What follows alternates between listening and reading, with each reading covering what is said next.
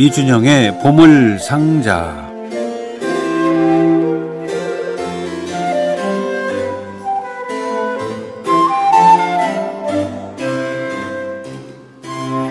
아름다운 당신에게를 진행하면서 아무래도 그 공연장을 어 많이 찾게 되는데요. 근데 이상한 걸 하나 느꼈어요. 여러 가지 뭐 경제 사정도 좋지 않고 또 음악을 좋아하는 애호가들의 숫자가 급격히 는다는 생각도 없는데 그런데 점점 더 세계적인 음악가가 한국을 찾는다는 그런 생각에 좀 이질감, 좀 괴리감을 느끼곤 했는데 오늘 이준영 씨가 좀 설명을 해줄 것 같습니다. 어서 오십시오. 안녕하십니까. 아니 점점 더 세계적인 연주자가 더 많이 와요. 그런가요? 네. 그렇지 않습니까? 그 전에는 뜨문뜨문 그 음. 세, 그러니까 아주 오래 전이죠. 그 전이라 말씀하시는 게 그러니까. 아주 오래 전입니다. 아. 세종문화회관 있던 시절. 아, 그때에 비하면 많이 오시죠. 네, 그때는 정말 네. 어뭐 그랬는데 요즘은 굉장히 풍성해진 것 같고, 네. 어 우리가 아는 또 우리가 모르지만 또 세계적인 연주자들이 뭐 저는 뭐그 뭐 본물처럼 쏟아지는 그런 느낌이에요. 음, 그렇 예전하고 비교하면 뭐 당연히 네. 그렇죠. 예. 그 그런데 비해서 음악을 좋아하는 분들, 음악 애호가들의 숫자는 그렇게 기하급수적으로 느는 것 같지는 않죠. 어떻게 그렇, 보세요? 그렇지는 않은 것 같아요. 많이 늘 그렇죠. 예. 많이 늘게 하는 방법이 뭐가 있을까요? 아름다운 당신에게 같은 아, 프로그램이 각 방송에 다 생기면 좀 나아질까요? 역시 어릴 때부터 음악을 듣는 게 중요한 그렇죠. 것 같아요. 예. 학교에서 음, 악 교육, 예, 음악 교육. 그리고 요즘 그 유럽이나 미국의 오케스트라들이 초등학교 유치원을 많이 찾아가서 네네. 어린이들하고 함께하는 교육 프로그램을 많이 진행합니다. 음, 어, 그런 그렇죠. 것들이 나중에 이제 결실을 맺는 게 아닌가 싶어요. 확실히 제 주위에도 네. 어릴 때부터 음악을 들어온 사람은 아, 친숙하게 네네네. 여기더라고요. 저는 이제 음악을 전공하지 않았지만 어, 그 당시 국민학교 초등학교 네네. 1학년부터 교회에서 음악을 많이 들었고 또 4학년 때부터 성가대를 쭉 했기 때문에 음악적 음악이 좀 가까운 게 아닌가 그런 생각이에요. 제가 보기에는 우리나라의 음치가 많이 없어진 게 그 덕분이 아닌가. 그 교회 성가대. 네, 어렸을 때부터 노래, 네, 노래를 하면 그렇죠. 도움이 크게 되죠. 초등학교나 중학교에서 음악회, 음악 해설 음악회를 저를 초대하면 어, 기꺼이 가야 되겠습니다. 오. 그거 해야 될 일이에요. 예, 맞습니다. 그렇죠. 거기서부터 예. 시작이 돼야 되니까. 그렇습니다. 자, 이준영 씨도 아름다운 당신에게 애청자분들 위해서 공이 큽니다. 고맙습니다. 고맙습니다. 자, 오늘 어떤 얘기 준비하셨어요? 예, 오늘은 아, 아까 지금 살짝 오늘 띄워주신 대로 어, 올해 우리를 우리나라를 찾는 여러 연주자들이 있는데 예. 그 중에 한 명 몇몇 몇 분들은 따로 소개를 해드릴 필요가 있지 않은가 싶어서 오늘 네. 그첫 순서로 조르디 사발에 대해서 좀 이야기도 하고 음악도 네. 듣는 시간 마련했습니다. 조르디 사발은 아름다운 당신에게서는 익숙한 이름이에요. 조르디 사발과 네. 어, 르콩세르 드 나시옹. 예, 예. 르콩세르 드 나시옹. 이분은 그 고음악을 하시는 분이죠, 주로? 본질적으로 그렇죠. 예. 본질적으로 또 무슨 뜻이에요? 아니 왜냐하면 이제 모던 오케스트라도 지휘하고 아, 예, 뭐 워낙 스펙트럼이 예. 넓은 연주자여서 그렇군요. 예. 요즘에는 또 굳이 이렇게 또 이렇게 이렇게 나누지 않는 분위기도 하고. 아, 예. 글쎄 그런 것 같아요. 네. 예. 서로 교류하니까요. 음, 이분의 이분의 이분은 우리가 어떻게 기억을 해야 될까요? 한마디로 말하자면 비올라 다감바의 카잘스죠. 비올라 다감바. 예. 아, 비올라 다감바는 이제 첼로하고 비슷한 모양인데 그렇죠. 어, 무릎에다 끼고 어, 연주하는 그 사실은 그 첼로도 예전에 무릎에 끼고 했죠. 아 처음에는 네. 그, 그 스파이크라 그래요? 그 핀? 그, 예, 예. endpin이라고 하죠. endpin을 이제 예. 바닥에 꽂고 하는 게 아니라 예. 아, 무릎에 끼고 하는 그 다감바에 아 이분은 연주를 내가 봤나? 한국에 여러 번 오긴 했습니다. 네, 봤나? 지휘만 봤나? 예. 기억이 정확하진 않네요. 올해 이제 6월에 한국을 찾을 텐데요. 네네. 올해는 이미 한국을 많이 온 왔던 연주자긴 합니다만 이번에는 비올 연주도 들려주고 지휘도 네. 하고 예. 게다가 이제까지 오지 않았던 합창단 그 라카펠 카펠라 레이알 데 카탈루냐라는 자신이 네. 직접 창단해서 이끌고 있는 성악 그룹까지 와서 기악, 네. 성악, 오. 비올 연주를 다 들려줄 와. 예정이라 사발이란 연주자의 모든 것을 다 볼 수 있는 기회이기도 합니다. 예. 41년생인데 카탈루냐 출신이죠. 아 그래요? 네. 그래서 좀 조르디 사발님은 어디 사람일까? 프랑스인 것 같기도 하고 아닌 것 같기도 하고. 예, 바르셀로나 음, 스페인 분이군요. 카탈로니아 네. 사람의 정체성이 아주 음. 강한데 어릴 적 첼로를 하다가 네네. 이제 비올라다 감바의 매력을 발견하고 거기에 뛰어들었죠. 그래서 이 악기를 세상에 다시 알리는데 그 누구보다도 네. 큰 역할을 한 최고의 거장입니다. 비올족이라는 그 현악기 군. 네. 이 스페인하고 관련이 있습니까? 사실 서양 음악 악기 중에 스페인하고 관련 없는 악기는 거의 없습니다. 음, 거의 모든 하겠지만. 서양 악기가 아, 아랍을 통해 스페인으로 들어왔어요. 아, 그, 그 경로로. 예, 예. 리우트라든가 이런 현악기 형태는 무조건 그 아랍의 예. 악기였으니까. 네. 네, 그래서 아랍 스페인과 관련 없는 서양 악기는 피아노하고 오르간 정도? 음. 예, 그 외에는 거의 다 스페인에서 그 싹이 텄다고 보셔도 되는데요. 네. 음악 한 곡 들려드릴까요? 그러죠. 이번 연주에서 들을 수 있는 곡이고 조르디 사발이라는 이름이 우리나라 유명해진 게 이제 영화 세상의 모든 아침을 통해서였는데 네. 거기서 나오기도 해서 많은 분들의 익숙한 음악입니다. 릴리의 서민귀족 가운데서 터키풍 예식을 위한 행진곡을 조르디 사발이 이끄는 그의 그룹 르콩세르 데나스용 연주로 들려드리겠습니다.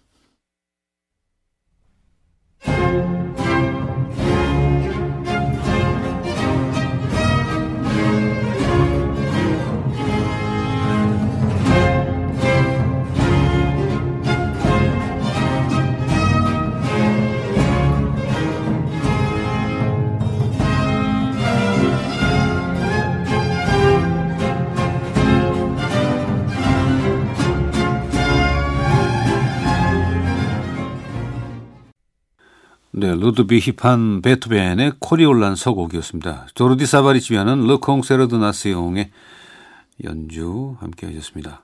그래도 파워가 있네요. 예.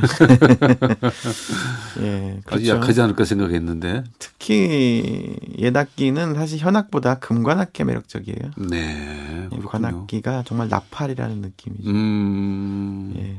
근데 그 당시의 연주는 뭐 고전 시대까지만 하더라도 거의 살롱이나 궁정의 연주 아닌가요? 아주 대중적인 연주는 없었잖아요.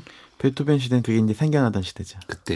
예. 그러니까 이제 악기가 점점 강해져야 되고 큰 소리가 나야 되고 예. 멀리 보내야 되니까 혁명 이후에 많이 바뀌죠. 비브라토가 들어 바이브레이션이 들어가야 되고. 비브라토는 20세기의 유물입니다. 사실은. 아, 그렇습니까? 예.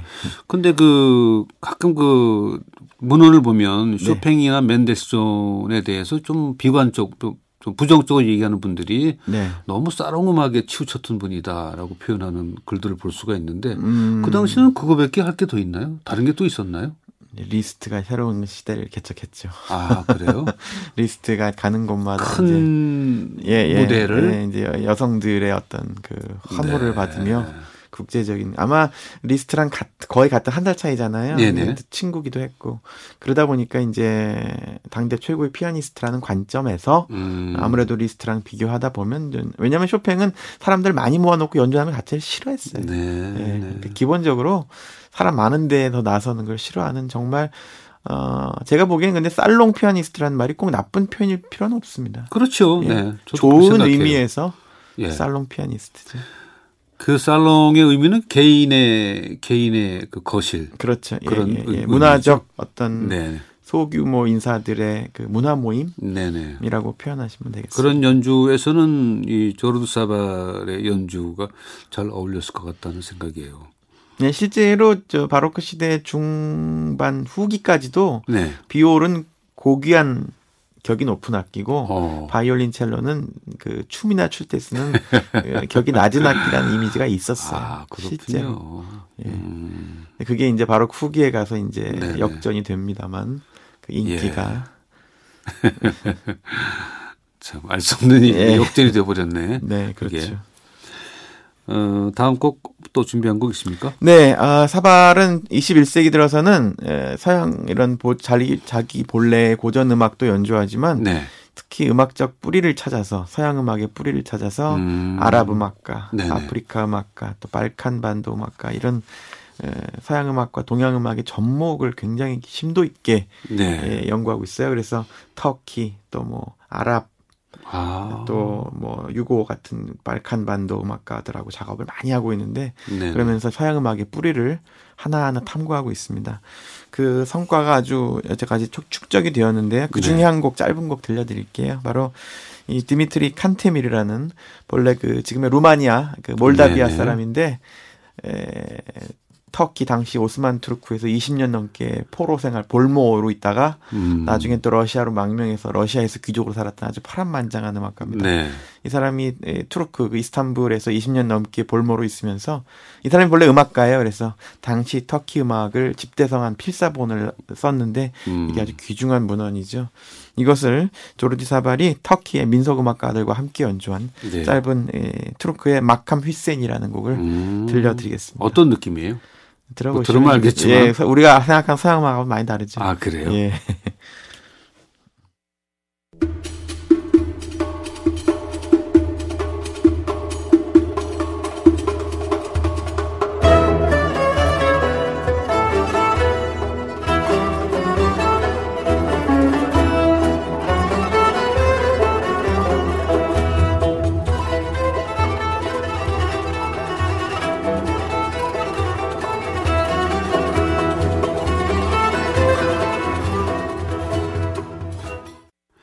네, 디미트리 칸테미르의 투르크 마캄 휘세니 가운데 89번 아, 곡이었습니다. 조르디 사발과 터키 민속 음악가들의 연주였습니다. 89번까지면 그 아주 많은 곡을 필사한 편이네요. 300곡 이상 있습니다. 아 그래요? 예, 예. 근데 지금 들어보면 네. 그 오스만 투르크 지금 네. 터키의 음악인데 멜로디 라인보다는 리듬 라인이 강해서 예. 춤곡이 아니었을까 하는 생각이 그렇죠. 드는데. 민속 음악의 기원은 모두 춤곡이죠. 그렇죠. 예. 멜로디 라인은 멜로디는 우리의 짜가 짜가 짜자 궁짝장 짜가 지가 진짜자 궁짝짝 하는 게 우리나라에도 이런 게 있죠.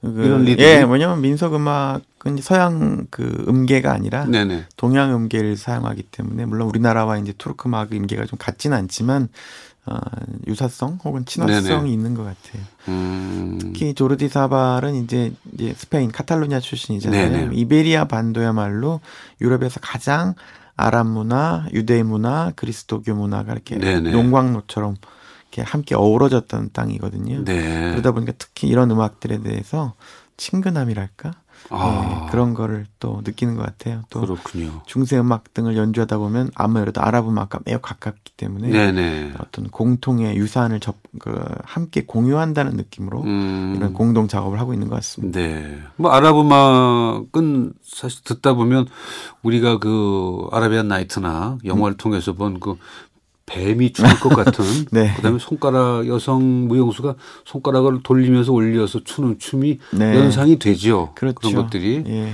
어. 네, 근데 그, 뭐 그건 이제 아랍 음악의 또 일부니까요. 그것도 예. 어 칸타미르라는 분이 필사본 300번이 넘어갔다는 것은 정말 굉장히 다양한 음악이 있다는 것이어서 그렇죠. 역시 터키는 동서양의 중심이 아닌가 그런 생각도 들어요. 예, 터키의 문화적 역사적 요소들이 알게 모르게 지금 우리한테도 네네. 많이 녹아 있어요. 가령 왜 예, 운동 경기나 뭐 예. 행사가 있으면 고적대가 이렇게 방망이 예, 지팡이 휘둘리면서 나오잖아요. 예. 그게 그 터키에서 온 겁니다. 아, 예. 모차르트의 터키 행진곡에 연상되는 것도 그거군요. 예, 사실 모차르트 터키 행진곡은 진짜 터키 음악이라기보다는 서양 사람들이 상상한 터키 음악에 가깝지만 아, 예. 뭐 그것도 넓게 보면 또 터키 음악의 고적대의 예, 영향이라고 볼 수 있죠. 네. 그러면 사실은 좀 전쟁의 역사, 인류의 역사는 전쟁의 역사이기도 하고 좀 불행하고 가슴 아픈 일이지만 그 몽고의 유럽 진출이 네. 사실은 동서양 음악 문화에 그 교류시킨 것도 공은 있겠네요. 없진 않죠. 다만 이제 몽고는 어, 문화적인 역량은 좀 떨어졌기 때문에 네네. 워낙 침략과 약탈에 아, 좀 특화되어 있어서 음. 생각보다는 그런 문화적이지 적었고 오히려 음. 이제 알렉산드로 대왕이라든가 실크로드 오히려 거꾸로 네, 그런 쪽들이 문화적으로 훨씬 더 음. 파급력이 컸던 것 같아요. 네, 그렇군요. 지금도 빈 사람들은 애들이 울면 뭐 몽고 사람이 잡아간다고 실제로 몽고군이 빈 성벽까지 왔지 않습니까? 네네. 예, 그러니까 그런 엄청난 영토적 팽창에도 불구하고 문화적인 영향은 그렇게 크진 않았던 것 같습니다. 그렇군요. 그러니까 그 의구심 생기는 게 몽고 징기스칸이 유럽까지 갈 때 과연 몽고가 인구가 몇 명이길래 갔겠느냐 하는 생각을 해보면 뭐 여진족, 말갈족 뭐 다 데리고 갔겠죠. 거기서는 우리 우리 고려 사람 고려죠 그때가. 네. 많이 끌려갔을 것 같다는 고려, 생각이에요. 그때는 초기라서 아마 고려는 그때 아직 투쟁 중이어서 많이 안 끌려갔을 것 같고요. 근데 몽고는 기본적으로 소수의 기마 민족, 기마병으로 네. 이제 돌진하는 거라서 많이 갔을 것 같지는 않아요. 그렇군요. 몽고의 특징은 기동력이거든요. 음, 역사와 음악은 사실 무관하지 않습니다. 그렇습니다. 그렇죠. 자, 오늘은 조르디 사발 선생께서 해오신 음악을 어, 짚어보고 있는데 언제 공연 온다고요? 예, 6월입니다. 두 번 에 걸쳐 하고요. 아마 네네. 서울 외 지방 대, 대전인가에서도 네. 연주하는 걸로 알고 있습니다. 합창단과 연주단까지 오케스트라 다 옵니다. 와. 오늘 마지막 곡은 그래서 네. 조르디 사발이 창단해서 이끄는 또 하나의 단체 라카펠라 레이알 데 카탈루냐 연주 물론 이제 르콩세르드 나시옹도 함께 하고요. 네. 성악곡 준비했습니다. 바흐의 마니피카 가운데 첫 두 악장 오늘 마지막 음악으로 들려드릴게요. 네, 이 음악은 광고 후에 끝곡으로 여러분과 함께하겠습니다. 오늘도 좋은 이야기와 좋은 음악을 소개해준 예, 이준영 씨였습니다. 고맙습니다. 고맙습니다.